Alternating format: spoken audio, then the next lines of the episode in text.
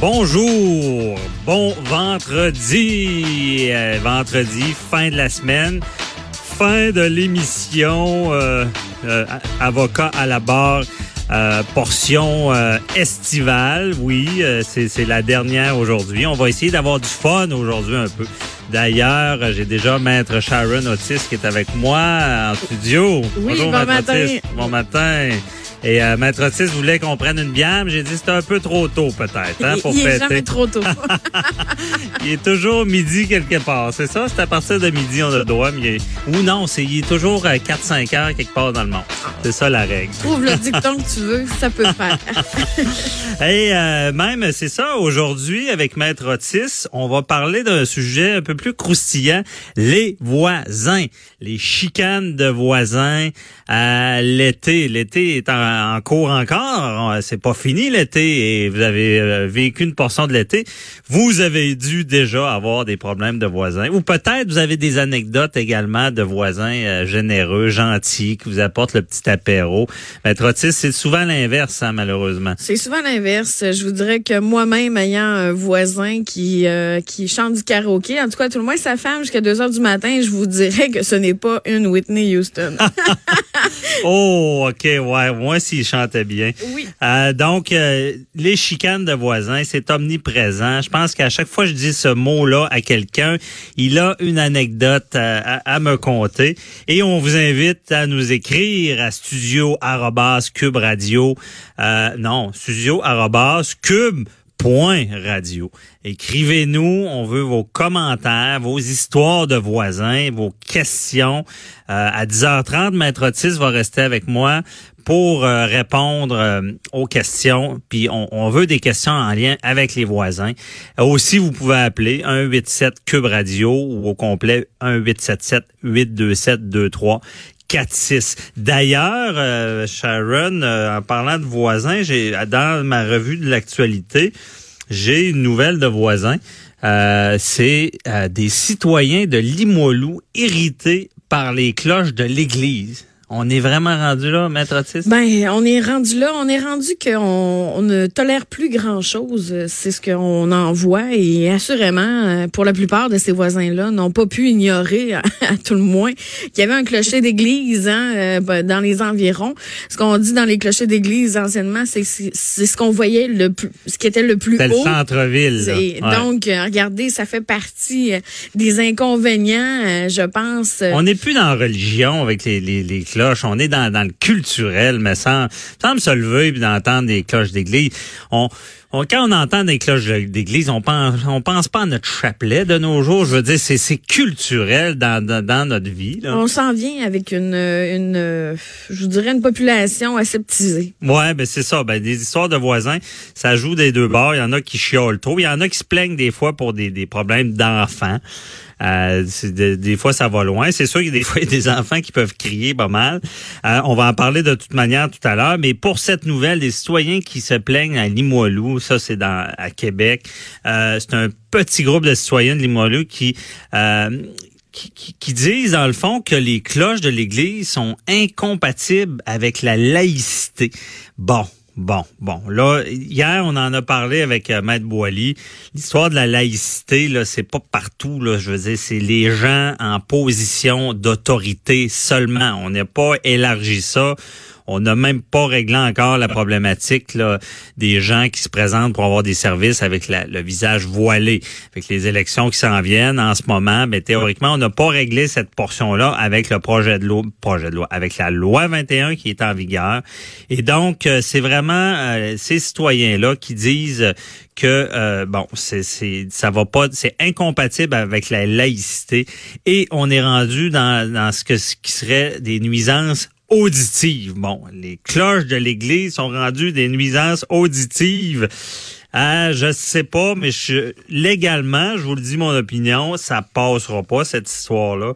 Euh, J'ai fait des dossiers de, de nuisances auditives et on s'entend c'est pas des cloches d'église, c'est des bruits stridents, c'est des bruits qui vont affecter la vie de quelqu'un, qui sont anormaux on peut aller là lorsqu'on parle de, nuisances sonores. En tout cas, tout à, l'heure avec euh, Maître 6, on reparle des voisins et on répondra à vos questions à 10h30. Sinon, euh, dans l'actualité judiciaire, il y a des cas un peu plus sérieux. Euh, il y a la femme qui a été immolée à Québec. son ex-conjoint est de retour en cours aujourd'hui. Ça va être rapide, on le sait. Euh, pour ceux qui se demandent tout le temps pourquoi ils reviennent en cours, pourquoi il y a des gens comparus, il revient, euh, qu'est-ce qui se passe, euh, souvent on l'expliquera jamais assez. Il faut comprenez bien que ben quand quelqu'un est arrêté, on peut pas dire que c'est lui encore, malgré qu'on comprend que ça doit être lui là, mais on, il y a la présomption d'innocence. Donc, il est arrêté.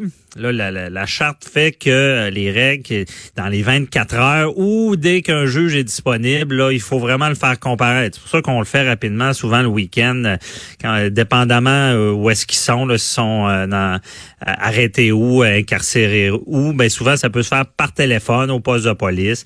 Après ça, ben lundi, on va les amener au palais pour une comparution un peu plus formelle. Les juges sont frileux là-dessus pour être sûr de pas enfreindre cette règle-là sacrée. Et euh, dépendamment du dossier, ben, on se fait remettre, on, défend cet accusé-là, on se fait remettre de la preuve, des papiers, dire c'est pourquoi il est accusé, c'est quoi la preuve. Dans des gros dossiers, on fait seulement des remises de la comparution parce que la couronne, ça va vite. Le ministère public qu'on appelle n'a pas encore cette preuve-là entre les mains. Il manque des éléments, donc on remet des fois à comparution la divulgation de la preuve. Ce qu'on sait, le, ministère public doit vraiment divulguer toute la preuve. Et euh, c'est pour ça qu'il revient vite. Et on va fixer, dans le fond, aujourd'hui, rapidement, une date. Parce que là, à ce que je vois, c'est que on, va faire l'enquête sur remise en liberté.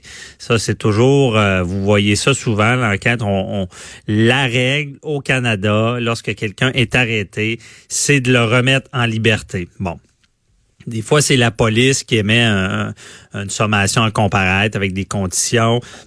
Euh, également, ben, des fois, ben là, la couronne va dire non, on s'oppose. ça va être le cas. La couronne dit il peut pas retourner dans, dans, dans la en liberté parce que bon, c'est un, ça peut être un danger pour euh, lui, pour le public.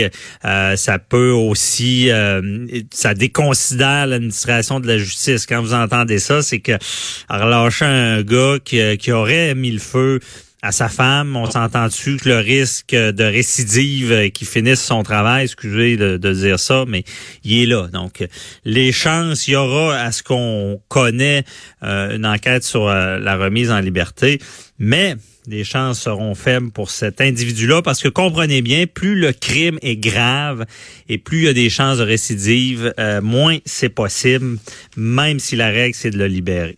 Donc, on a par contre, je le dis, déjà vu des des, des présumés meurtrier être libéré, mais c'est des contextes différents. On pense au juge de Lille qui était en liberté durant son procès. Euh, encore là, c'est qu'il y avait des conditions qui, qui permettaient ça. Euh, autre nouvelle dans l'actualité, euh, tout à l'heure, il y a une nouvelle, c'est ça va vous intéresser c'est que supposément que les, les, cellulaires sont vraiment un, un, fléau pour les couples de plus en plus. Euh, les appareils mobiles ont une influence sur la vie de couple, selon une étude. Je voulais en parler parce que ça touche tellement tout le monde.